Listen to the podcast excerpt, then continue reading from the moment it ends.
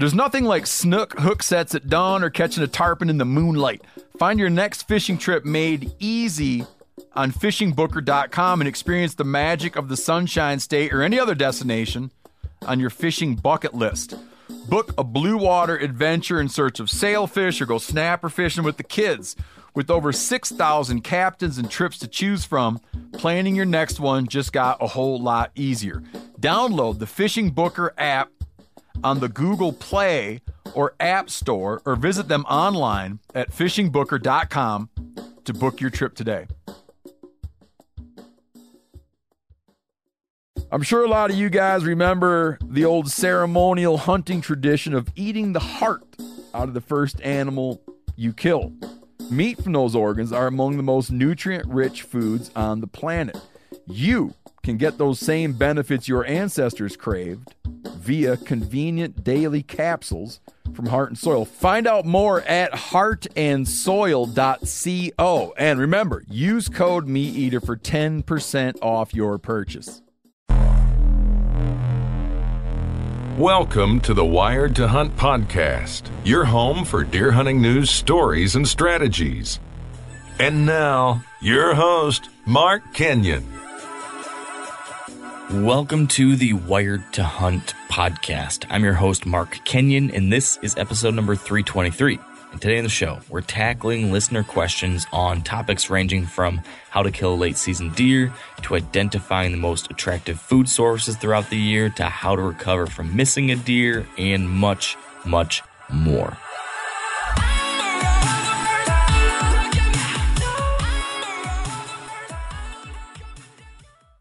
Today, we're doing a good old fashioned Mark and Dan Q and A podcast. Uh, we're we're in December now. We've been hunting for a few months.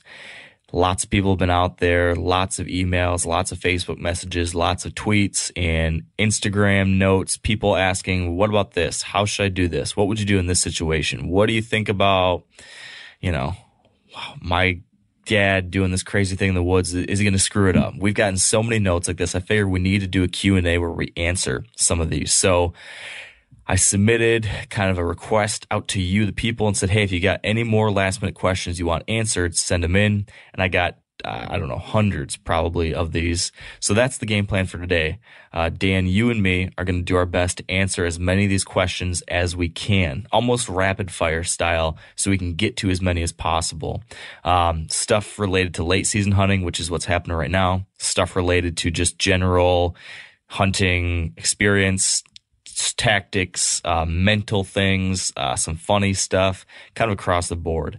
Uh, so, do you have your Q and A cap on, Dan? Are you ready to tackle the tough questions? Yes, um, but it's not quite on yet. Oh, it's I, I have I have the cap sitting next to me, and I'm gonna put it on right after I take off my. I have some questions Uh-oh. about your book. uh oh, this is this is I have questions about your book hat that you're wearing. Yeah, this is this is the have questions about your book hat. So, oh, so while you while you you know you you reach out to people about the Q and A, hey, send send me some questions that you have. I'm getting bombarded with questions about your book, and I didn't even write it. So, I'm tell. getting I'm getting messages and funny thing is screenshots uh-huh. uh, when people are searching for for that wild country um, there come there's I don't know what it is, and you're gonna you might have some explaining to do because I haven't really opened the book yet uh, and and sat down and read it. You've talked about it, but I didn't know if there was some kind of twist involved in this book that I that I didn't know about. I know where this is going. I know you do. Um, so so when people uh, search for your book, there is the uh, readers also looked at these books or yes if you go on amazon and you, yes. search for that wild country it shows you yep. other books that people bought that looked yes. at your book right is that what yes. you're talking about yep yep absolutely absolutely so let me just uh, one kind of stuck out to me and the name of this uh, this book is called Country Boys. Is the name of the the book? It's called well, that, Country Boys. That sounds relevant. Yeah. So I think, hey, uh, it's about these hardworking boys that are out in the country and, you know, they're, you know, maybe wild places, things like that. Let me just quickly read the paragraph that describes this book and all the other books that are related to that wild country. Uh-oh. Something something about the country brings out the best and sexiest in a man. and country boys are a special breed. These tobacco chewing, cattle roping icons in temptingly baggy overalls or skin tight Wranglers rank with cops and soldiers as one of the most potent symbols of the natural masculine male, sweating and sensual, not from the gym, but from honest hard work and play. They come in all shapes and sizes and erotic potential. So, oh, wow. there's a you know, there's uh, there's that one, and then there's one called Hard Hats. I'm not even going to get into that one. Okay. so just to let you know that what I'm getting oh, bombarded. I'm I'm getting messages about upon messages about me having to give you shit on the podcast about what is wild country really about. oh my god, I started getting some messages like too. That's some pretty funny stuff. I, I can't explain the Country Boys one other than the title, but I can explain if you if you search on Amazon or if you look on the Amazon like for the regular book, there's a whole bunch of like romantic uh, lusty yes. books suggested as similar yes. books to read based off of what other people looked at. Yeah. And I do think I can explain that one at least. It's because that Wild Country, my book, was part of this Amazon First Reads program, which got sent out to this big list of people that are signed up for this Amazon Readers Group. And my guess is that a lot of the people that are signed up for this Amazon Readers Group must be, I don't know, middle aged women that need some more romance in their life. So they probably like romance books and they just so happen to also get recommended this book. Um, which is way outside of their usual comfort zone, probably. But it might also be because you might remember I, I had, uh, you know, I had some interest uh, from uh, from companies with, with modeling a long time ago. If you remember those early jokes about the Abercrombie modeling uh, gig, right, right. Um, which I which I didn't really do. That was just what someone jokingly said to me. But uh, but yeah, pretty funny that all that stuff's coming up. I can't I can't fully explain the Country Boys one, but Dude, I, I think there might be a niche that that we're not really seeing where your next book could be directed towards. if this- just imagine, just imagine if you you take this hard 90 degree right and start writing these sensual love novels yeah. that take place in on public land. Now you're hitting it from both sides. That's a and that's when the money comes in, man. Yeah, you're, you're, going both directions on that one. I, I, get what you're saying. There might be there might be a future there for me if this whole thing doesn't work out. I'm, uh, I'm already envisioning the cover. You know, you were on the cover of Outdoor Life. Uh-huh. Now imagine the cover of one of these books, right? You're like your shirt off, just sweaty, you know, your backpack on, you know, your bow in your hand, and then some, some beautiful woman quivering at your leg. Oh man. I was gonna I was gonna use the beginning of this podcast to pitch my book, but now I don't know if I can after this whole no, di- no. diatribe. Now this is this is where the attention, right? Everybody's listening right now. now is when you pitch your book. Go buy that wild country. uh, do not accidentally buy Country Boys though. it's right. a very different completely book. different book. Warning completely different book. Oh my gosh, that is awesome. In all seriousness, thank you for teeing off the conversation about my book because uh, this thing that I've been alluding to you for years about, you probably remember for years me saying I've got this secret writing project, secret writing project. Um, well, it's now officially, officially published. Um, it was out a month early for Amazon Prime members because of this special deal with Amazon, but now it's it's everywhere else.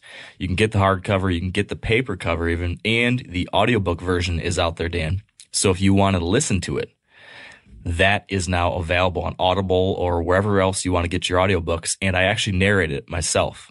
Um, so if you listen to this podcast and you like listening to me jabber on, you can listen to me for almost nine hours reading you my book. What do you think, Dan? Would you want to listen to it? That's nine hours of you reading a book. Nine hours of me reading to you. Wow. Um, so that's not a one day thing. Depends on how long your work day is. You could you could sit there and listen while you're working. I'm, I'm going to be honest commute. you. I, I you sent me the book. I'm not going to read it. I don't have time. I didn't um, expect you to. I'm going to I'm going to buy the audiobook and I'm going to listen to that. And I think that's going to be my best shot because I can do that while I'm multitasking. Exactly. Re- listen to it when you're on the treadmill or driving the kids to babysitting or whatever. You can yell at your kids and don't have to find your place back in your book. It's just you're it just keeps going. It's there. Yeah, man. That is the that's the busy man and woman's version for you right there on Audible, that wild country you know, we talked about this on your podcast last week, which thank you again for having me on the show. That was fun. Yeah, um, absolutely. If you, if anyone listening right now wants to get a more in-depth understanding of what went into writing this book and the process and how I handle adversity and dealing with failure and self-doubt, all that kind of stuff, go listen to Dan's Nine Finger Chronicles podcast. It was a really cool conversation, I think. Yeah. Um, but I'll tell you in short, really quick here. If you guys have listened over the years, if you've followed me, you know that I and Dan care a lot about public land. You know that we've gone out there and done a lot of these things. Over the last 10 years, I've been going out and spending as much time as I can out in wild places, sometimes for two to four months a year. My wife and I have been out there camped out on public land, um, hunting, hiking, fishing, camping, rafting, kayaking, doing all these different things. And over the last five years, as many of you know, given the fact we've talked about this in the podcast, there's been a lot of controversy around these places. And so as I was trying to wade through all this controversy in 2015 and 16 and 17, as I was trying to understand it, I realized that I didn't understand how we got here. I didn't understand the history of these places. I didn't understand the, what all this Uh, uproar was about. So I started reading and started researching and trying to figure it out myself and try to understand the current situation. And as I did all that, I realized there's a lot more people out there just like me that don't understand this too, especially those people that don't live in the middle of public lands in Montana or Wyoming or something like that. So that's why I decided to write this book. It is all about the history of our public land system and what's going on right now and what we need to be thinking about in the future. And I, and I go through all that information tell that story through a series of my own adventures. So I write about a backpacking trip in Yellowstone National Park with my wife. I write about a shed hunt and camping trip with Furter in North Dakota. Uh, we do a pack rafting and fishing trip in the Bob Marshall Wilderness of northern Montana. Uh, we've got other hiking trips. We got a peak bagging trip in Nevada. I've got a black bear hunt with Randy Newberg. Um, all sorts of stuff. My my caribou hunt in Alaska, all that's in the book, and a whole lot more. Um, it's my heart and soul. I mean, I know I told you this already, Dan, but I've never worked on something so much in my life. I've never worked on something that was harder, but it is the most fulfilling thing I've ever done. Um, so I'm making a hard pitch to you guys right now. If you've listened to this podcast, if you follow the Wired Hunt blog, if you follow me on social media, if you've done any of those things, I don't often ask you for things or pitch you hard on things, um, but I'm doing that today. So I hope you forgive me for that. Um, but I'm going to read you a couple little quotes here from the back of the book. This one here is from Steve Rinella. You might have heard of this guy. He said about this book, right now, groups and individuals as diverse as the nation itself are coalescing around the rallying cry of keep it public as we fight to defend the environmental integrity and accessibility of our public lands. Let Mark Kenyon's That Wild Country be our guiding text. Not only does Kenyon tell you why and how we have public lands, he also tells you why and how we'll keep them. Read this book and join the movement. There's Steve's pitch to you. My pitch is this is this is all I got. This is the best work I could possibly do. I'm putting it out there in the world for you guys. I really, really, really hope you enjoy it. I hope you read it. It would mean the world to me if you would pick up a copy. Um, if you would buy a copy for a friend or a family member for Christmas, this is uh, nothing has meant more to me. So please, I'm just gonna come right out and say it. If you've ever listened to this podcast and taken any value from it, here's your one best chance to support me and say thank you for all the free stuff we put out there. Please buy that wild country. And that is my pitch. I won't bug you about it anymore today, at least. yeah. There it is, Dan.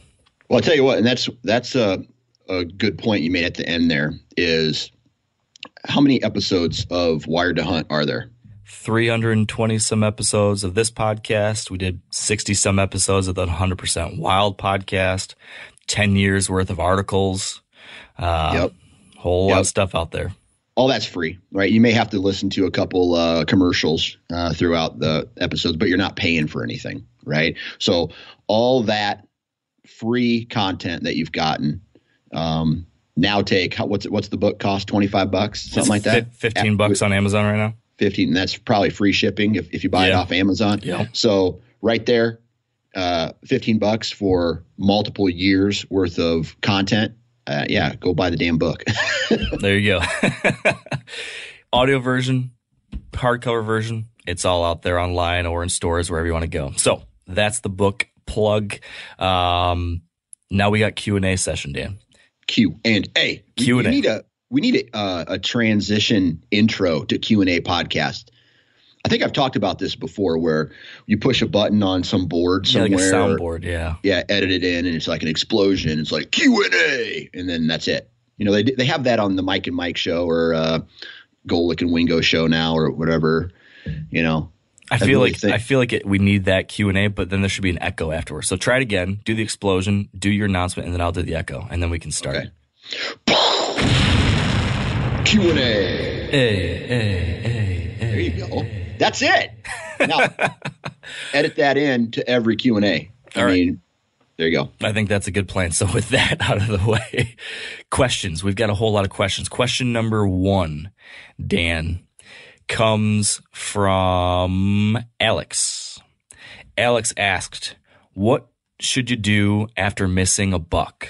Should I go right back after him the next day? Should I change spots or should I give him a few days or weeks? I'm asking for a friend who just threw out 14 years worth of practice and missed a buck yesterday.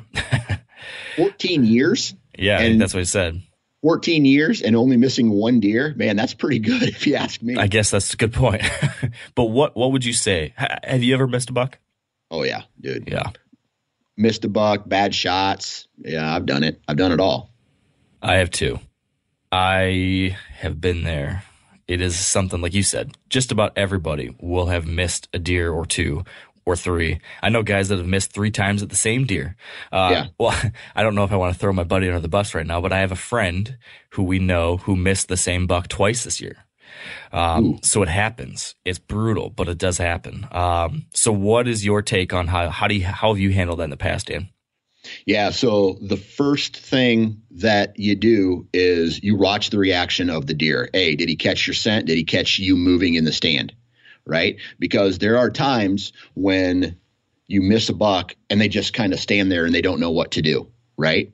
Uh, if they don't have your wind and they didn't see you in the tree stand, then I think it's safe to go right back after him. Now, if you shank the shot and he's there and he's looking right at you in the tree and then he runs away blowing and you know then he's then you got to give it some time or go attack him from a different position. But um, and the other thing is is go shoot your bow. So first identify whether or not the you know the buck is truly spooked because dude trees fall in the woods all the time there's noise cracking in the woods all the time and it spooks them but then they recover from it real quick and then they go back right back into their routine, especially if it was the rut. This buck probably forgot about that shot in five minutes, especially if he was chasing a doe. And then lastly, dude, just shoot your bow. Go and shoot your bow. Go and shoot your bow. Yeah. I I think I'm right there with you. I, I think number one, you make a really good point about determining what kind of spook it was. So yeah, did he smell you? Did he see you? How bad is he spooked? That's going to help you determine if you should go back in there. I, I would say in general, unless, you know, unless he was smelling you and looking at you and you shot at him, all those things. Maybe if that happens, he's going to booger out of there for a while, especially if it's early season or late season. But if it's in the middle of the rut and you shoot at him, but he doesn't really know what happened, just like you said, you can still get a shot at him. Um, right. Maybe just shift your location a little bit, but but keep after it. Um, the biggest thing I think though is the mental side, getting yeah. over the mental side of it. So I think um, sometimes you need to take a step away and just clear your head. So that might mean taking a day off from hunting and shooting your bow or or even like like my buddy he missed a deer twice within a week I think same buck and kind of our advice to him was hey you know what? Just take a couple days off and don't shoot the bow. Just like step away clear your head come down from this. He was so upset so just frustrated by it all. Like take a little bit to just just come back down to ground zero. And then check your bow, make sure everything's shooting okay, make sure there's no issues, regain that confidence, and then go back out there feeling good again. Um, but you don't necessarily want to just rush right back out there. Um, without first double checking everything and just getting your head right. So take some time and, and shake it off. That the biggest thing, though, I guess the the final thing I'd say is is handling the disappointment. So I remember the last time I missed a buck, I was so mad at myself. I mean, you know, you we know this very well, Dan. We work so much, we put in so much time, we build this moment up into such a huge thing in our lives, and then the opportunity arrives and you miss it. Everything came down to this two seconds and you miss it, and your opportunity is slips, slipping through your fingers. That can be devastating. So my my perspective would be feel that in the moment, you know, accept like this sucks. This is a huge bummer. Like you're going to feel that pain, that frustration, that anger, disappointment, whatever it is. Feel it for a moment, but then very quickly you have to say, okay, I have to move on. Like there's yep. no point spending any more time or energy dwelling on what happened. You have to kind of take that shitty feeling, put it in a box and throw it over the bridge. It's water under the bridge. You got to move on now because right. no amount of laying in bed and thinking about it is going to change what happened. All you can do is change what happens next. Um, we had this conversation the other day on your podcast, I think, about, you know, or maybe it was, maybe it was an earlier episode of Wired to Hunt where we were talking about understanding what you can control and what you can't. Well, you can't control the deer you missed, but you can control how you handle the next opportunity. So that is what I would say. Yeah. And just a, a little quick tip, you know, we have rangefinders.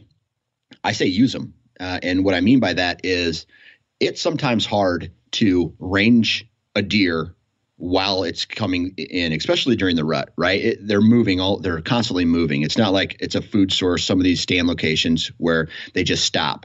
The deer are moving through an area. So, what I always do is I am active with my range finder the entire hunt, right? I'm ranging trees and I'm saying, okay, if he comes up, um, ahead of that tree, it's this yardage. If he comes behind that tree, it's this yardage. And that's what I did with my buck this year was I ranged like four trees all in a row. So I knew what pin I needed to use based off of whether or not he walked in front of this tree or behind this tree. And and then when the moment of truth came, I didn't even have to use my rangefinder because throughout that entire hunt I was active knowing and thinking about the range that these deer were moving at. Yeah. Really good point. Those pre pre range as much as you can and, and lock it into your head. I, I like yep. quiz myself. So okay, that tree is okay. I, I, I range everything, and then afterwards, I, I try to make sure I remember that spot. I remember that spot. I remember this distance because, yeah, things can happen so fast in the moment. You might not be able to pull up your rangefinder. And interestingly, the buddy I was talking about earlier and another friend of mine, the two guys that I know that missed bucks this year, both of those situations were because of misranging a deer and not ranging it in the moment. So, yep. something to keep in mind. Yep. Um, next question is from a guy named David, and he says that 20 to 30 inches of snow just fell in northwest Wisconsin. Now, what do I do? Uh, so hunting in deep snow, hunting in fresh snow. Uh, Dan, you have any experience in really snowy conditions? Yeah. Um, so a couple years ago, uh, we had a lot of snow during the late season. And I'll be honest with you, it made things really easy. It's just a matter of making sure these deer are coming through during shooting hours. Um, especially throughout the Midwest, there was still a lot of standing crops. And I don't know what his portion of Wisconsin's like, but deep snow means that these deer are going to be using trails, and more than likely, they're going to be using the same trails over and over and over again to these big ag fields or to whatever food source is now above the snow, right? So for me, it just becomes easier to not only locate the deer, but put yourself in a position because they're not taking any, they're not taking wide angles. They're not taking the long way around. They're pretty much this time of year, though, as the rut is winding down, they're going from point A to point B, and they're back to a pattern. And I think deep snow really puts them on a railroad track back and forth. Yeah you can learn a lot with that snow on the ground. The other thing I would say is just thinking about how a heavy snow event will stop and start deer movement. So what I've seen is that during that big snow event, movement might slow down. You know, if it's like a blizzard, if you've got a mega snow, just like if you've got a huge rainstorm coming through, oftentimes that'll slow things down during the worst of it. But very soon after that big snow, after everything's been bedded down for a day or two, now all of a sudden it's, you know, it's time to get the feed bag on. It's time to get out there and feed again, especially if, you know, you got really cold temperatures that typically follow something like that and a high pressure system probably following a storm like that. Those deer are going to get on their feet in a big way. So if I've got a big snowstorm push through, as soon as that storm passes and you've got that bluebird, high pressure, cold day, and now all that fresh snow on the ground, I'm hitting it hard right after that. I'm going to go in and, and, hunt a better spot. Um, especially during the late season, you know, at this time of year, these bucks have been hunted like crazy for two or three months. So I usually get more conservative. I'm switching away from my rut tactics, which were hunt, hunt, hunt, hunt, hunt, go, go, go, go, go all day as much as possible. Now I'm back to a more conservative approach where I'm just hunting evenings usually, and I'm being much more selective about the days I hunt, waiting for either a weather event like this to really get deer on their feet or some kind of intel to tell me that the deer I'm, or mature buck I'm after is, is moving. So, you know, a bunch of snow like that would usually for me be a green light. It's go time. And take advantage of trail cameras in situations like that if you have them, because you know I, I mentioned the, the the trail that these deer are using, and uh, from my experience, they're using them a lot. Get a trail camera on that trail, and even if they're coming through after shooting hours, you might be able to use that data from the trail camera to sneak in further into the timber or further clo- or closer to a bedding area and maybe even catch them coming back on a morning hunt. Yeah. We've all seen plenty of gadgets and fads come and go, but here's one product that stood the test of time Seafoam Motor Treatment. Lots of hunters and anglers know that seafoam helps engines run better and last longer. And it's really simple. When you pour it into your gas tank, seafoam cleans harmful fuel deposits that cause engine problems. I'm talking common stuff like hard starts, rough engine performance, or lost fuel economy. Seafoam is an easy way to prevent or overcome these problems. Just pour a can in your gas tank and let it do its job. Now, you probably know someone who's used a can of seafoam to get their truck or boat going again because people everywhere rely on it to keep their trucks, boats, and small engines running the way they should the entire season. So, help your engine run better and last longer. Pick up a can of Seafoam today at your local auto parts store or visit seafoamworks.com to learn more.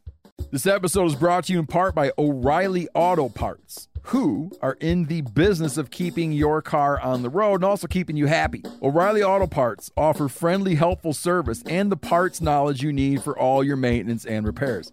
I use the O'Reilly by me. It's right in downtown where I live and the team there is super knowledgeable. When you got questions, they're happy to help you out. It's a great store to go into. The team at O'Reilly Auto Parts, they can test your battery for free in or out of your car. And don't ignore your check engine light. Ask for O'Reilly Veriscan today, a free diagnostic service exclusively at O'Reilly Auto Parts. Need your windshield wipers replaced? Brake light fixed, quick service, they'll help you find the right part or point you to the nearest local repair shop to get some help.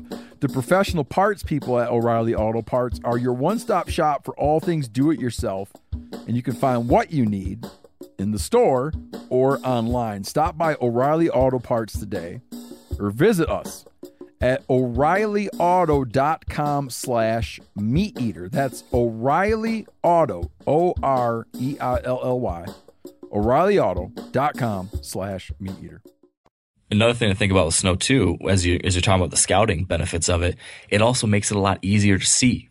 Uh-huh. So observation type situations where you're maybe you don't know exactly where to go yet, but you can set up in an observation stand with a view.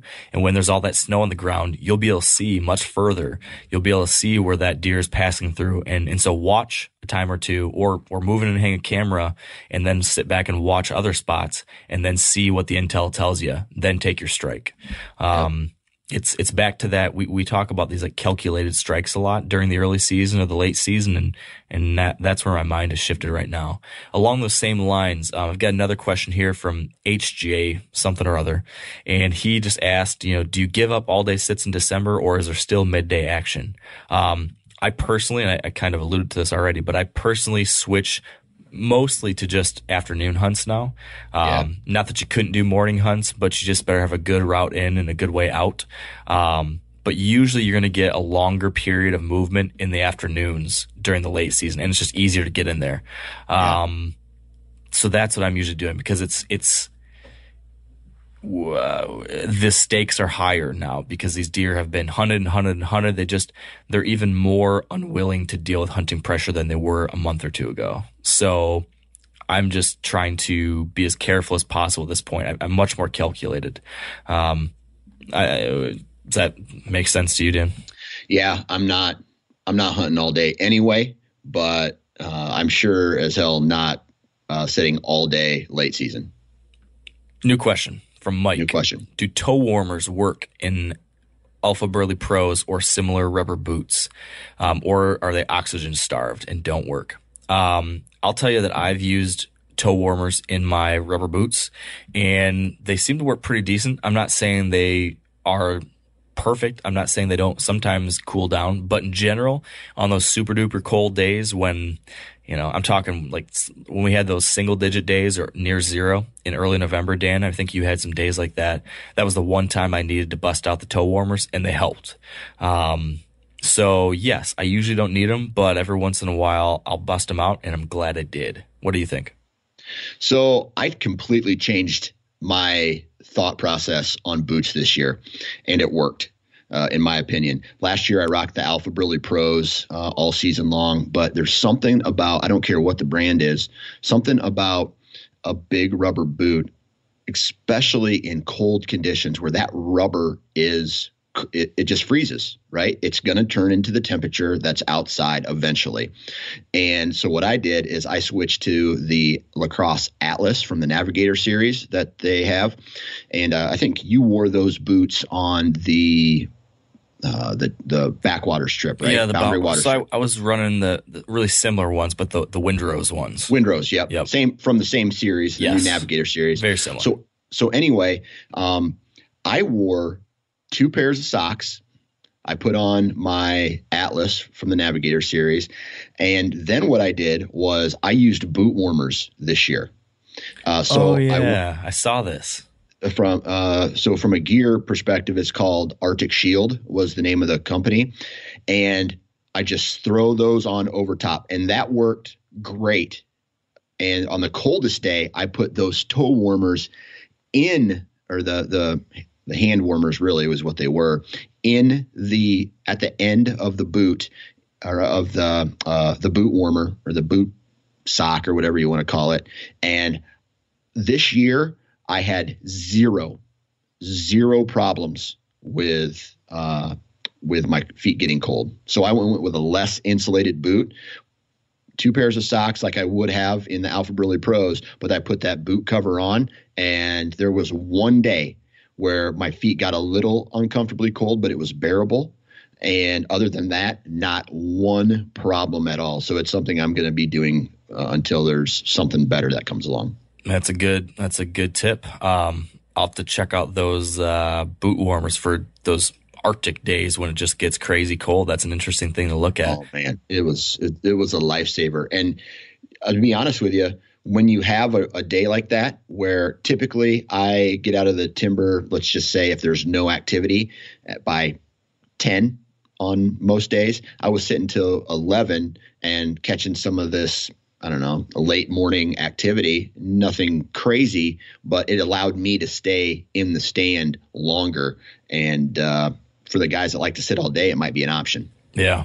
Um, I'll add if you're gonna run the rubber boots still, like I've got my knee high lacrosses, um, my one thing I would tell you there is, at least in my experience, I would always rather have my boots a size too big than a size yes. too small. Because if yes. you get your feet crammed in there on the super cold day and you can't move your toes around, you are doomed.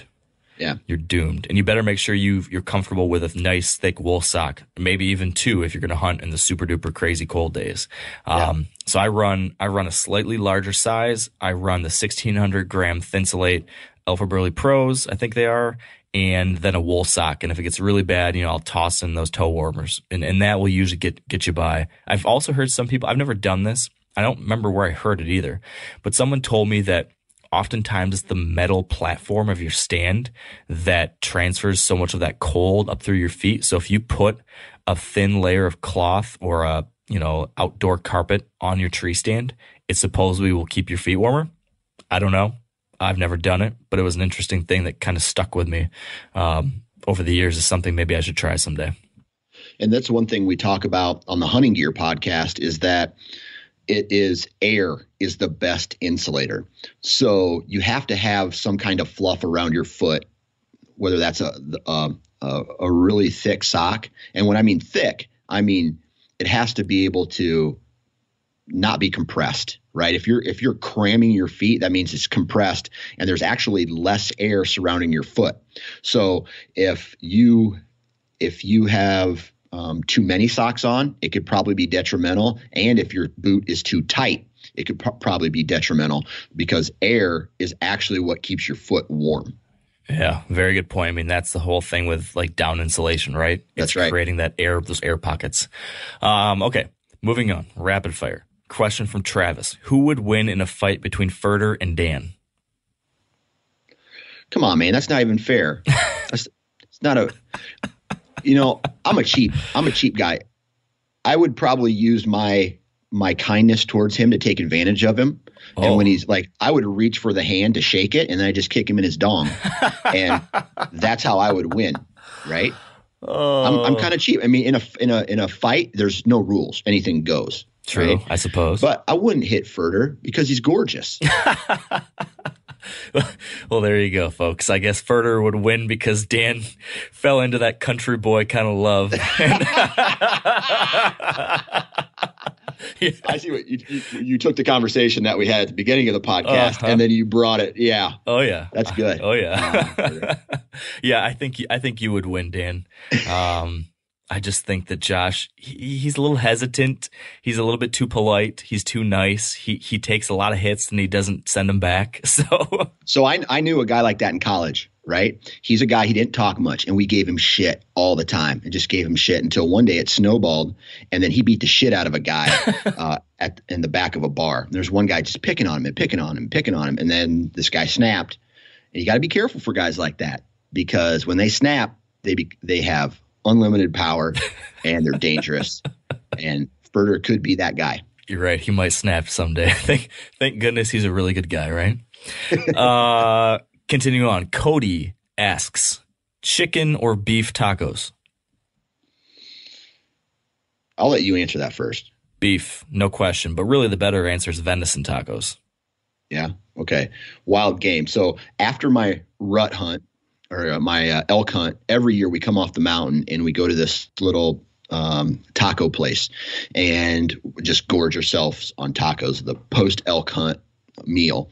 And I'm all for random, right? I, I like beef. I like chicken. I like fish. I like uh, pork belly. I like uh, all, all, these. I like variety. I'm a taco guy. It's like I, I'm a. I love tacos. Period. Me too best tacos I ever uh, I've ever personally made are from um, a bird that I shot down in Texas called a rhea. It looks like an ostrich, oh, yeah. and I turned those into tacos with a, uh, a chipotle mayonnaise type of sauce with a a, a slaw, and added I think there was some like pepper in it. Oh man, that does sound pretty good. Money, money. So does that does that mean chicken? that is your answer. Know, giant chicken. All right, we're divided on that one. Uh, Dom asks, "Would you take a straight-on shot at a whitetail with a bow?" Depends on how far he is. 10 yards, yes. I've done it before. Uh, didn't work out. I mean, I killed him, uh, but uh, he went like 60 yards and dropped dead. He dropped right as I saw him. If I was in a ground blind, he was just standing there calm, 10 yards. I'm confident. I would shoot a deer straight. If you look at the opening on their body, uh, their shoulders kind of open up, and it's almost a direct line into their boilermaker, it right is. from right from where the shoulders come to, I don't know, like where the neck meets, almost. But it's a relatively small zone compared to that broadside or quartering away shot. Yep. 50, 50 yards, 40 yards, 30 yards, maybe even 20 yards. No. But if he's 10 and inside, yes, I'll take that shot. Okay. I probably would not, but I would probably be sitting there like, God dang it. Should I have taken that shot? I wish I'd taken that shot. Maybe I should have taken that shot. If I didn't end up getting to kill that deer, I would probably stew on it a lot, but probably in the moment, um, I would just err on the conservative side because if you pull it an inch or two to the left or an inch or two to the right, either way, you're hitting that leg bone, and that's not going to be a, a fatal hit shot. But I know certainly people do it and can pull it off. But I would I would probably say if you are not really experienced or very confident in your archery skills, that's one that's better relegated for a, a wait and see situation. Right. Um, okay. How about this one. Um, well, I can really quickly touch on this. Travis asked, any updates on Tran? Is he still alive?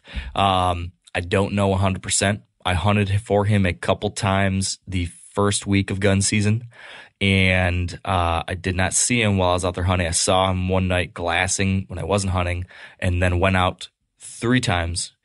Didn't see him. I have not checked cameras though since like November 10th, but I've got a neighbor who got pictures of him as recently as November 21st, I think it was. So he's still out there as of then. Um, I haven't heard from anyone in the area that's killed that buck. So fingers crossed he's still around. I'm going to start hunting him again here in the next few days, hopefully a little bit, and uh, we'll see what happens. There is one new buck that's shown up, Dan. Okay, uh, I'm this listening. Is, this is from a this is a neighbor intel again. It's kind of cool. I'm getting to know more and more of my neighbors. I, I like it and I don't like it. I like it because we're sharing information. You know, it, it's good to have positive relations with your neighbors, help each other out, so on and so forth. Um, but it's also stre- a little stressful in that now I know you know how much these bucks roam around or all the times that someone came really close to shooting a deer or heard that another neighbor saw this deer and so it's almost, uh, sometimes ignorance is bliss, you know?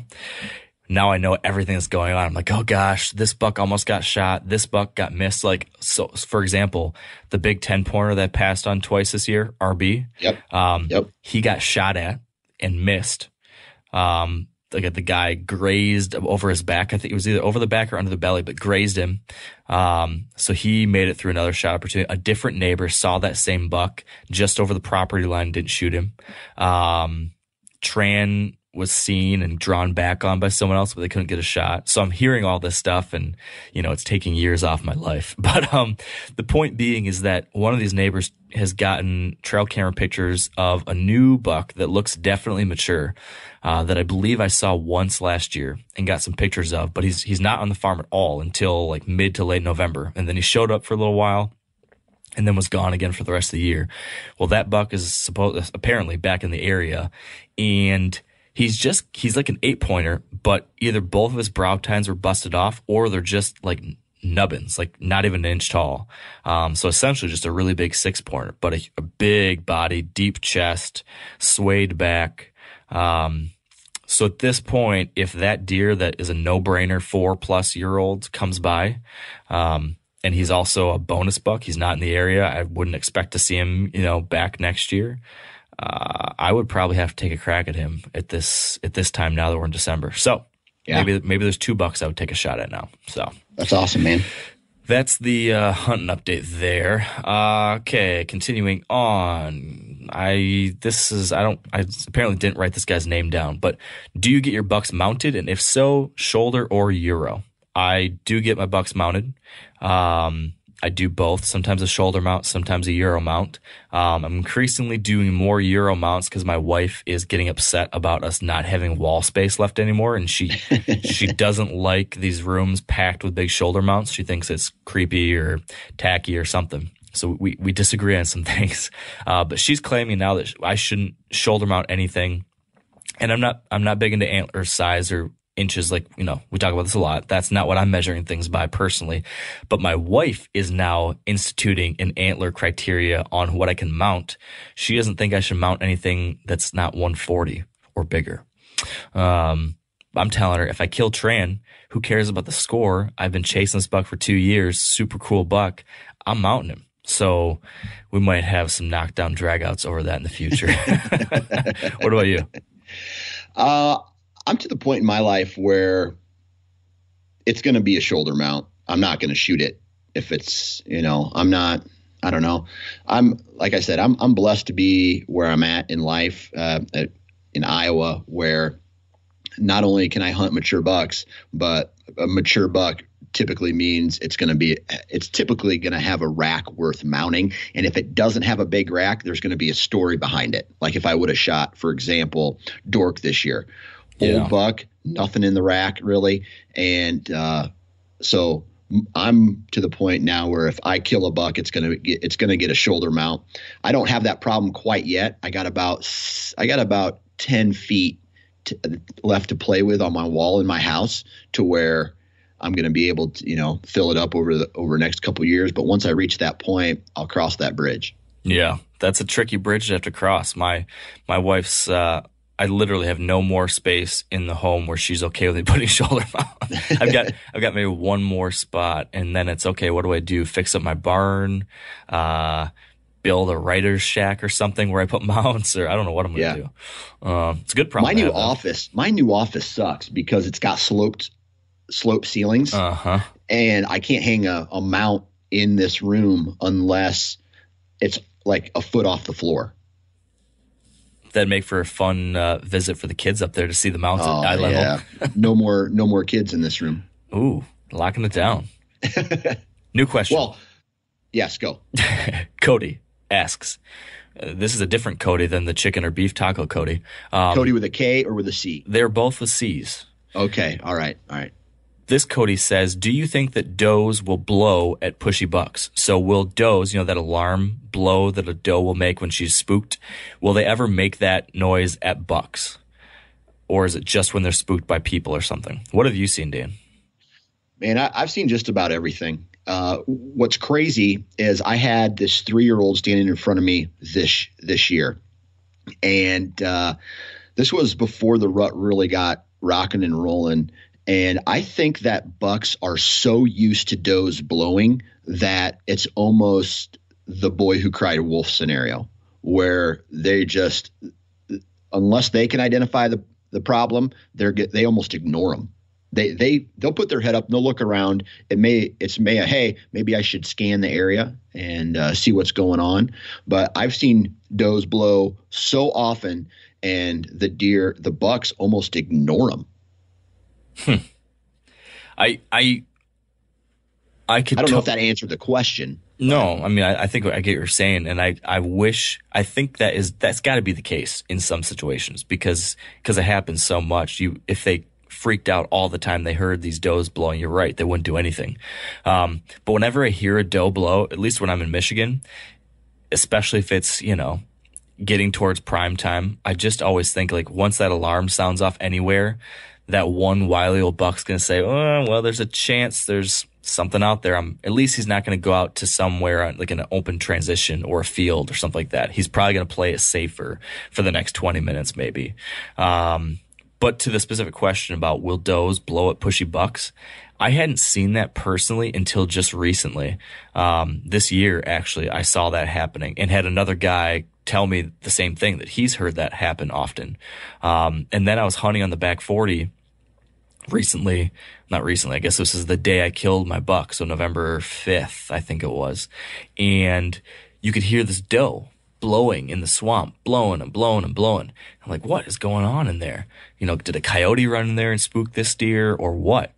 and then out runs two bucks. You could just, there's does blowing, blowing, blowing, and then two bucks come running out, out to the field, stop in the field, turn around, run back in there. And then you saw a doe running around in there too. So it was just a doe, I think, that was getting chased by these bucks and they were running around chasing her and doing crazy stuff.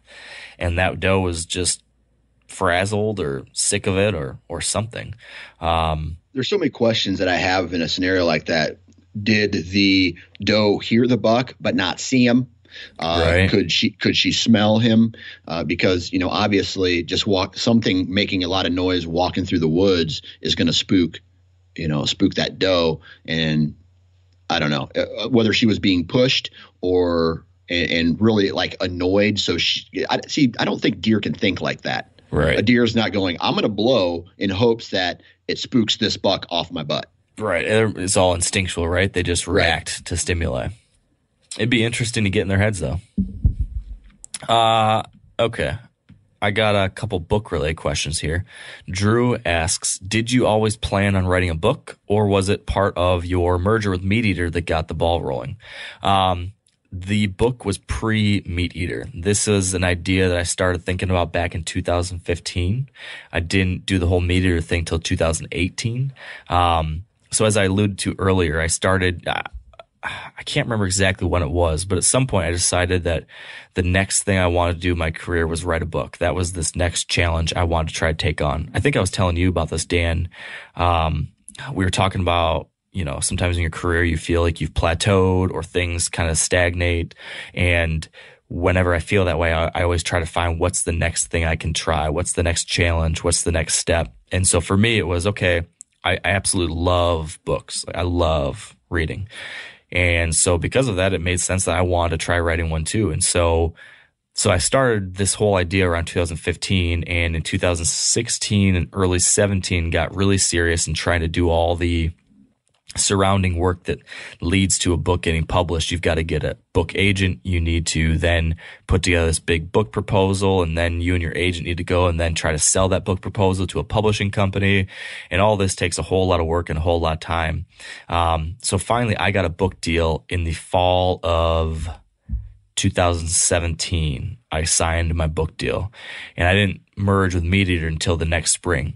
Um, so this is pre MeatEater, but they have certainly been really supportive of it and a great help. And I, I got to give a big thank you to Steve Rinella because he was really helpful and in, in kind of giving me confidence to do the book because because I actually sat down one time. Oh, this was years ago. This is like 2014 maybe and was drinking a beer with him talking about you know his career my career and he i told him i want to write a book someday. And he kind of asked me do you have any ideas? And i pitched a book idea to him which wasn't exactly the book i ended up with but it was the precursor to this. And he said hey that's actually a pretty good idea. And he then you know helped me make some connections and uh, pointed me in the right direction for how to get started.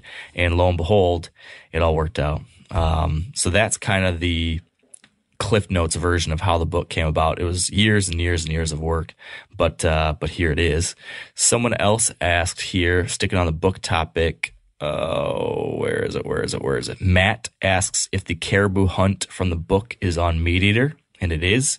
The last chapter of my book is about that Alaskan caribou hunt with Steve, and that is in season seven of the MeatEater TV show, which is on Netflix right now. Um, I think it's episode 13 and 14. It was a two episode one.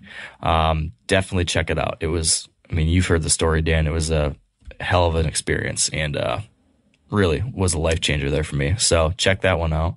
Someone else asked where the cover picture was shot for the book. Um, and that is from Grand Teton National Park, which is one of my absolute favorite places in the world. Um, my wife and I have rented a cabin out there several different times for months at a time. And we actually got engaged on top of a mountain just outside of the national park too. So it was pretty special that the cover of my book could be this place that's got a special place in my heart as well. Um, moving on.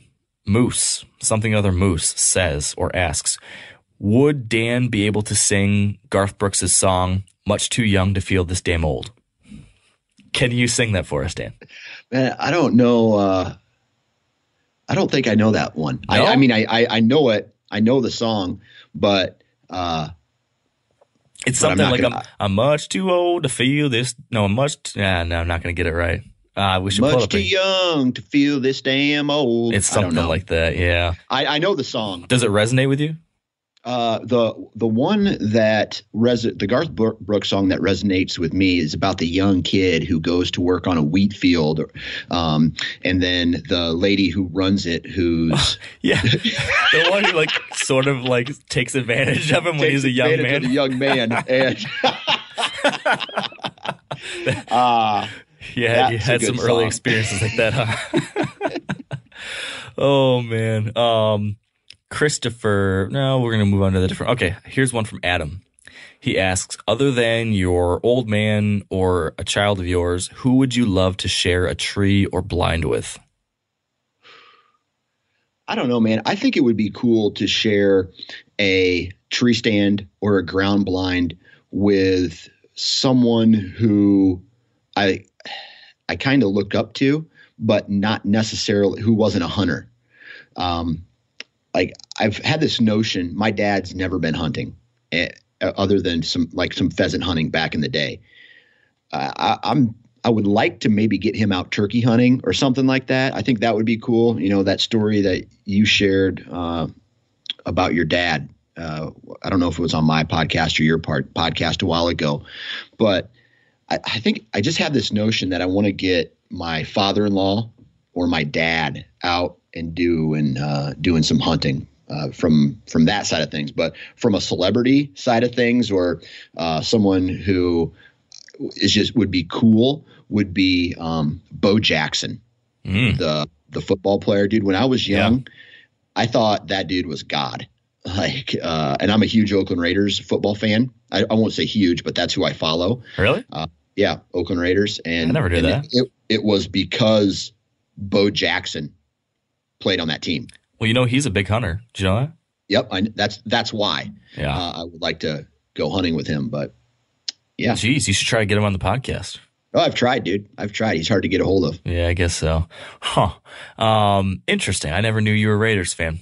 Yep. Um, well, my answer would be I'll give two. Number one, I would love to uh, hunt with my grandpa again because I would just love to yeah, I, I, just wish my grandpa was around now to see the kind of things that I'm able to do now. And, you know, it all kind of happened because of him. You know, my earliest hunting experience and memory was sitting in the blind with him when I was like five. Um, in the summer, we sat in a ground blind and watched this group of seven does come walking out in front of me at like 10 yards. And that's the first deer experience I remember. Um, and so to be able to come full circle and, and hunt with him again now as an adult, I, I wish I could do that. Um, cause he passed away kind of right when I was starting Wired to Hunt, right as I was entering this new phase of, of life in my career. And I think he would really get a kick out of, out of seeing where things are now and, and, and just get to share that would be cool. Uh, as far as like a celebrity or somebody, um, man, it would be it'd be cool to go back and hunt with one of these historical figures, one of these folks that were so influential with um, getting us to where we are now, as far as a hunting community, as far as having wild places still. So somebody like Theodore Roosevelt or Aldo Leopold or George Bird Grinnell, um, one of those huge influencers would be really interesting to spend time with and just hear what it was like. Or Lewis and Clark. What about Lewis and Clark or one of those oh, old, yeah. one of those old explorers or trappers? I, I know you and me talk about this a lot when we talk about hunting out west or going out west and you come over these hills and you see some huge wide mountain valley. And I can't help but always wonder what was this like 250 years ago? How incredible must it have been to come over this and see thousands or millions of buffalo spread across the horizon? Um, I'd love to sit down and talk with one of the guys that actually sell that. That yeah. would be that would be pretty cool. Another thing I I often think about is, you know, hunting for how you know hunting how we do it, not necessarily for subsistence, but for like fun. Compared, no, we we hunt for fun, right? right. Everybody well, like with all a bunch of stuff, food, yeah, substance, yeah. and fun and experience, and yes, yeah, but yes, it's a holistic thing, right? But back in the day, they needed to hunt for survival. Yeah. Right. Long Nothing time but ago. survival. Yeah. Nothing but survival. So it would be cool to if you had a time machine to go back and like you, you read these stories about how the Native Americans would run bison off cliffs. Yeah. I think that would be intense to see. That'd be crazy. Yeah. I mean, it was all about protein acquisition, no matter how you had to do it. Yep. Which is, uh, yeah, just the history is crazy. Um, that would be really interesting. We've all seen plenty of gadgets and fads come and go, but here's one product that stood the test of time Seafoam Motor Treatment. Lots of hunters and anglers know that Seafoam helps engines run better and last longer. And it's really simple. When you pour it into your gas tank, Seafoam cleans harmful fuel deposits that cause engine problems. I'm talking common stuff like hard starts, rough engine performance, or lost fuel economy. Seafoam is an easy way to prevent or overcome these problems. Just pour a can in your gas tank and let it do its job. Now, you probably know someone who's used a can of Seafoam to get their truck or boat going again because people everywhere rely on it to keep their trucks, boats, and small engines running the way they should the entire season. So, help your engine run better and last longer. Pick up a can of Seafoam today at your local auto parts store or visit seafoamworks.com to learn more. This episode is brought to you in part by O'Reilly Auto Parts who are in the business of keeping your car on the road and also keeping you happy. O'Reilly Auto Parts offer friendly, helpful service and the parts knowledge you need for all your maintenance and repairs. I use the O'Reilly by me. It's right in downtown where I live and the team there is super knowledgeable. When you got questions, they're happy to help you out. It's a great store to go into. The team at O'Reilly Auto Parts, they can test your battery for free in or out of your car. And don't ignore your check engine light. Ask for O'Reilly Veriscan today, a free diagnostic service exclusively at O'Reilly Auto Parts. Need your windshield wipers replaced? Brake light fixed, quick service, they'll help you find the right part or point you to the nearest local repair shop to get some help. The professional parts people at O'Reilly Auto Parts are your one stop shop for all things do it yourself, and you can find what you need in the store or online. Stop by O'Reilly Auto Parts today or visit us at o'reillyauto.com slash meat eater. That's o'reilly auto o-r-e-i-l-l-y o'reillyauto.com slash meat eater. Interesting. Here is one from justin and Justin asked a question that I've gotten various versions of from a bunch of different people, uh, which is what my thoughts were on switching from a finger release to a back tension release, like the silverback. Um, a lot of people have wondered what I thought about using it this year. Did I use it on a deer, on an actual hunt, et cetera, et cetera? Um, so yes, I used it all this year and I did use it while hunting, including killing the white eight.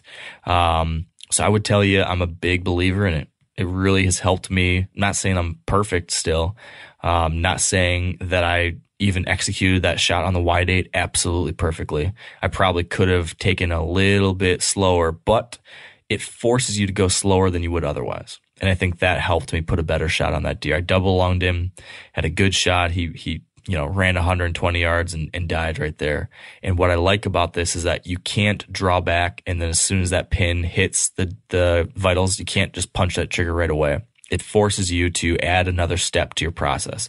So now I had to draw back. I had to settle in the vitals and then I couldn't hammer it. I had to pull, pull, pull, and then it releases without you forcing it. And that helped. And it helps a lot in shooting just in general too. So one of the things that I started having problems with when my target panic started getting really bad was that I was struggling to shoot with like other people. So I, I, I could shoot fine behind my house, just me. But then when I got a bunch of buddies watching me shoot, then that target panic showed up and I would hit the trigger before I really wanted to. And so now I switched to the silverback to that back tension release and it takes that pressure to push the trigger away from you. I could just go through the process, pull back, and then then I just focused on aiming and then I just slowly had my shoulder squeeze and then it goes off. There's just not that ability to lose control of it. So my one year in high level review is so far so good. I'm going to keep on using it. Um, I'm a believer. Dan, uh, I know you've gone through release issues, questions. You've tr- switched around a little bit in the off season. Um, high level plan to stick with what you got going next year, or are you thinking about changing still, things at all? You know, I'm still thinking about it. I, would love to get into back tension, um, but that means a whole new bow setup. I mean, as far as I need a longer draw length on my bow, and I'm, I'm still thinking about it. I had, you know, all this drama that I had yeah. with my shot. This it was. I figured it out. What it was, it was my sight.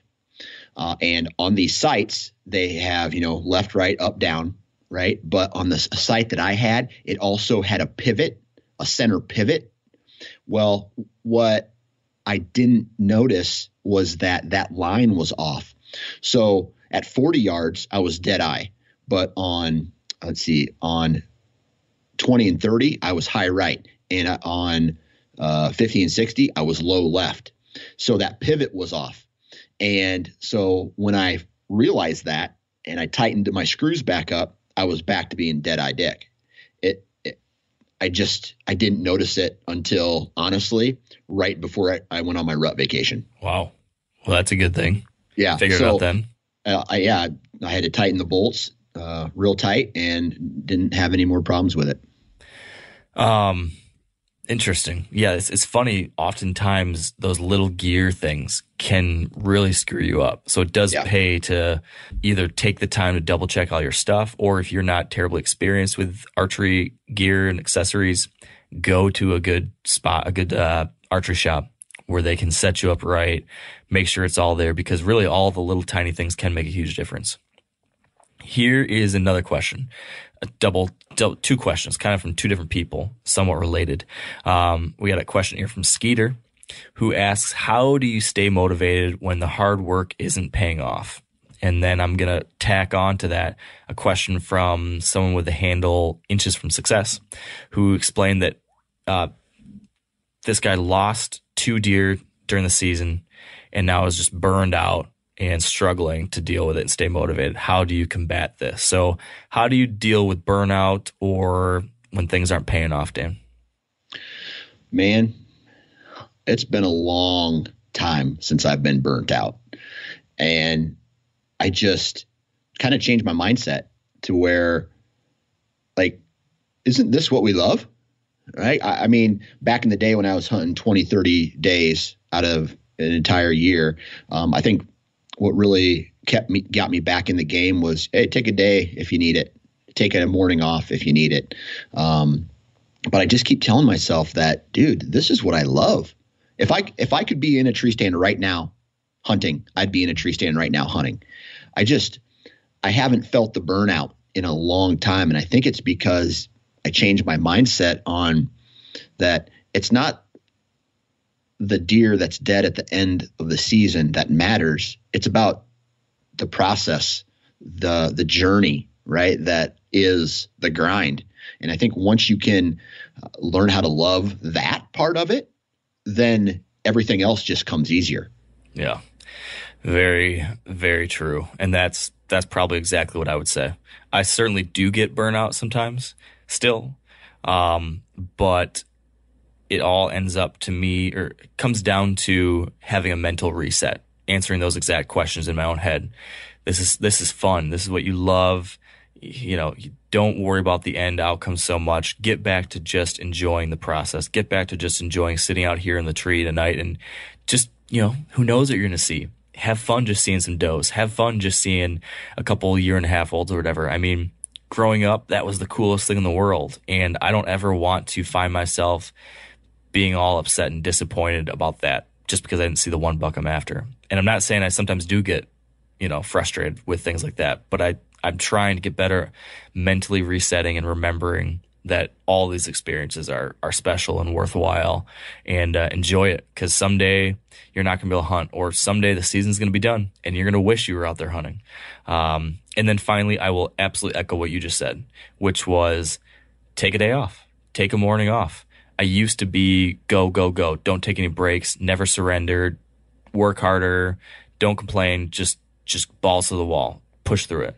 And there's a part of me that still says that, but another part of me has also said, you're also supposed to enjoy it. You're also going to be a lot more focused and and and happy to be out there if you take a morning or a day to get your mind right or get your family time right. And we spent a bunch of time talking about this the other day on that Rut Recap podcast. Um, so maybe this is a little bit of our own personal evolution, or we're getting older, we're becoming parents. I don't know what it is, but uh, definitely, definitely changing there. And I think just just remember how lucky we are to be able to do this. That'll help you a lot too. Right, right. And I don't know what I don't know what his scenario is. Right. I, I we, we share our scenarios. It's hard to know what everybody else's scenarios like. I mean, throw a curveball at yourself that sometimes and change things up so drastically that you know hey you know i've been hunting this stand for 35 years. Well maybe you should hunt this a different stand or uh, or move to a different part of the farm or just try something so crazy that gets you thinking it catches you off your feet it makes you have to think again as opposed to going to the same tree stand in the same pinch point uh, every single year. Just just try something different it's pretty simple. It's a good. That's a good idea.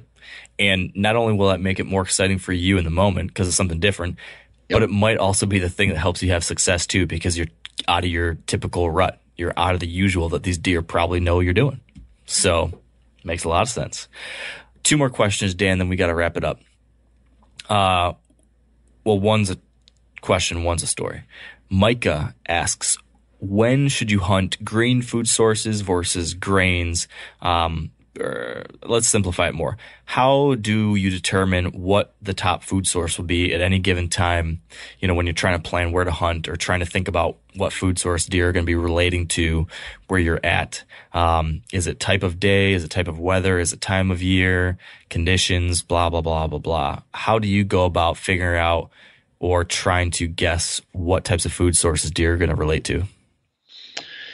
Yeah, that's a that's a tricky one because I think deer are like people. Everybody likes different things at different times of year, um, and but it's all about what's available. So this year, you know, I went out and I tried. You know, typically I go out and I try to shoot a doe right off the bat, and you know, right right at the beginning of the rut, and that tells me you poke a hole in their stomach after you gut them, you can see what they're on. Some deer have corn, some deer have greens, just depends on what's available. My my buck had only acorns in his stomach. Huh. So that tells me right there that this buck probably didn't visit a cornfield very often. So I try to stay away from what the food source, like what I think the food source is, and hunt more of the the terrain features and the bedding areas and things like that. So for me, food source unless it's late season, doesn't impact my strategy. Yeah, it's interesting. And we've talked about this difference in our circumstances a lot in the past. You know, you've got a situation where your strategy focuses much more on that big timber stuff and the cover, while, you know, on one of my Michigan properties here, I hunt a lot I don't have almost any of that. I'm almost stuck hunting nothing but food sources and the edges of them simply because of what the property consists of. So I am really having to focus on which one of these food sources are they going to hit at a given time. Um, so for example, this year on this property, I've got, and this is the first time I've ever had this, I've got three different food sources on the property I hunt. I've got a cut bean field now. I've got a cut corn field and then I've got my food plots. So those are green plots. That's a mix of brassicas and oats and clover and some stuff like that. So I'm having the same debate myself. Are they gonna? I've got to pick which one of these areas, which parts of the farm I think will be the top spot on any given night, because um, that's gonna help me choose where to hunt. Um, where you know that buck might be bedded. He's gonna be if it's if corn's the top thing, he's probably going to be bedded in one of the bedding areas closer to the corn. If the green food source is the top thing, he might be bedded a little bit closer to that one. Um, now, this could be totally wrong on any given night, but if I'm trying to make a prediction of where the odds are slightly higher, answering this question the right way helps. Um, what I've typically found is that you're going to get better action on the green food sources earlier in the season or when it's slightly warmer, milder temperatures in the late season, let's say. Um, so when we've got a little bit of a warm up period, maybe it goes into the 30s or 40s in December, they might be hitting your clover still or some oats. Um, if it is like downright crazy cold, then they're going to shift more to a grain usually, and I'm taking this from some of my own experience, but then also a lot from other guys that have studied this a bunch. Um, you know, Mark Drury is a guy who talks about this a lot. He always talks about when it's warmer, go to greens. When it's super duper cold, go to the grains.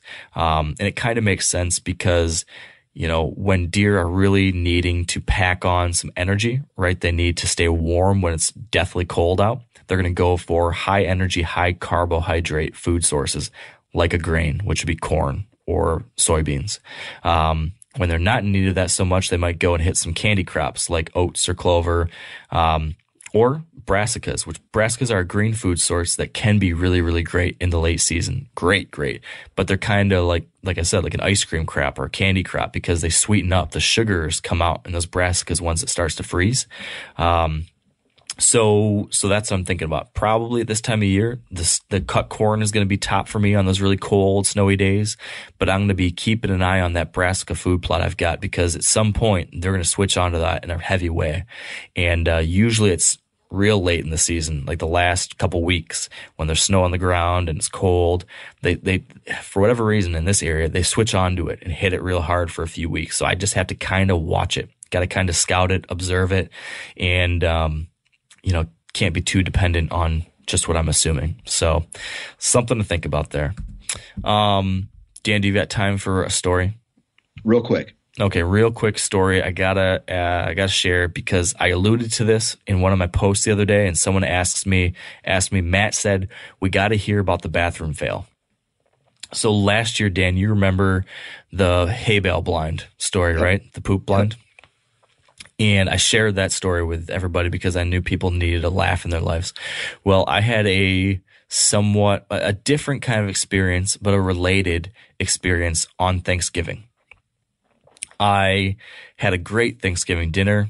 All my family was, was over. We had grandparents and aunts and uncles and cousins and my whole, uh, you know, uh, the whole family there for the great big turkey day gathering. We ate all sorts of turkey, mashed potatoes, stuffing, rolls, vegetables, uh, cranberry sauce, you know, the whole spread. Do you eat? I mean, when you have Thanksgiving dinner, how do you approach it, Dan? Do you approach it with moderation or do you say, it's balls to the wall, it's Thanksgiving, I'm eating everything I can stuff in my face? Mark, it's almost disgusting how I approach uh, holidays and the amount of food that I consume to the point where I, I feel like I'm Gollum from Lord of the Rings. We're just like, don't. it puts the gravy on everything. You know, like my that precious. is how. Yeah, I mean, dude, I'm I'm I'm hip checking my grandma out of the way. Um, I'm in the fridge before it's even set out on for everybody to have. You know, it's just disgusting. Okay. So I am I am I am it, I'm disgusting. Okay. Well, I'm glad we're on the same page there because I am the same way. So I had that kind of Thanksgiving dinner. And then, of course, right, you're sitting at the table afterwards, chit chatting with folks and, you know, having a good old time reminiscing, telling stories. And then I felt that feeling, you know, that feeling. Um, and I had to go take care of some business. So I went and I tried to take care of some business upstairs in the bathroom and I flushed the toilet and, you know, things didn't go the way you want them to go. The toilet didn't flush right. I'm going to try to keep this as PG as we possibly can, Dan. Um, so oftentimes, as you might have experienced in the past, I'm guessing you've plugged a toilet or two in your day. Um, Just a couple. so, as as as you might know, right? Usually, it might not unplug after the first flush, but you, what you got to do is you got to wait till the water goes down, and then you flush a second time, and then plunge while it's as it's flushing, and then it will go. Have you experienced that in the past? Yeah. Okay. I know all the time. Yeah, yeah. So so this happens. I, I plug it, I plunge it, it's not working. I flush it again, and I'm like, okay, you're gonna plunge it as it's flushing the second time, and you'll clear it. And so this happens, and the water just keeps coming and coming and yep. coming. And my entire family's downstairs and the water keeps coming up further and further. And I'm watching. I'm like, it's going to stop. It's going to stop, right? It's going to stop. And then I realize it's not stopping. And I grab the rug off the floor and throw it into the bathtub. And then I see the water start pouring over the top. And then I see everything in the toilet bowl rushing out of the toilet, going all over my parents' floor in the bathroom. I run out the door of the bathroom, run to the other bathroom, grab a bunch of towels while everybody is downstairs in the living room, kind of looking up like, why is Mark running up the stairs across the whole area? Had to run into the bathroom again, throw down towels, trying to soak up everything, trying to keep it from getting to the carpeting, trying to stop the water. Had to, I realized you can turn off the water on the toilet, took care of that. And completely overflowed a completely crap filled toilet on Thanksgiving Day with my whole family downstairs. Um, and that was my Thanksgiving.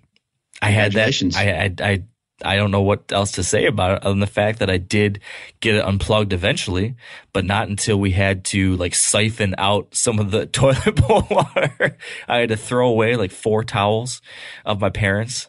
Um, and I spent like an hour disinfecting. Yeah. The other day, Mac clogged a toilet, and I kind of shook his hand. I said, "Welcome, welcome to the first step in being a man, buddy." It's that's a rite of passage for any young man. I feel like you clog your first toilet, you know, you, you, it's like a learning moment, right? It's like, all right, bud, here's what you do: take the back off, pull up on the thing. You gotta yell for dad. you gotta take you know turn the water off and then you know it's just it's stepping stones. Yeah see i didn't turn out the water off. That's uh live and learn dan. Live, live and, learn, learn, dan. So with that uh we've got a lot more questions we didn't get to cover but um we'll keep we'll keep part tackling two. them. We'll keep tackling yeah part two. Uh any final thoughts mr johnson? I gotta go pick my kid up from school. All right. Get out of here. Go pick up your kid and uh we'll chat soon. All right thanks man. Gotta go. Yep. Sorry. See ya. No worries. Bye and that is a wrap for episode 323. Thank you all for listening. Thank you in advance for all of you who uh, are picking up a copy of That Wild Country. I appreciate you hearing out my little pitch on the beginning. I really appreciate your support. Um, means the world. So thanks for that. Best of luck in the woods. And until next time, stay wired to hunt. I'm sure a lot of you guys remember the old ceremonial hunting tradition of eating the heart out of the first animal you kill. Meat from those organs are among the most nutrient rich foods on the planet. You can get those same benefits your ancestors craved via convenient daily capsules from Heart and Soil. Find out more at heartandsoil.co. And remember, use code MeatEater for 10% off your purchase. Outdoor adventure won't wait for engine problems. Things like hard starts, rough performance, and lost fuel economy are often caused by fuel gum and varnish buildup. Seafoam can help your engine run better and last longer. You simply pour a can into your gas tank. Hunters and anglers rely on Seafoam to keep their engines running the way it should the entire season. So pick up a can of Seafoam today at your local auto parts store or visit seafoamworks.com to learn more.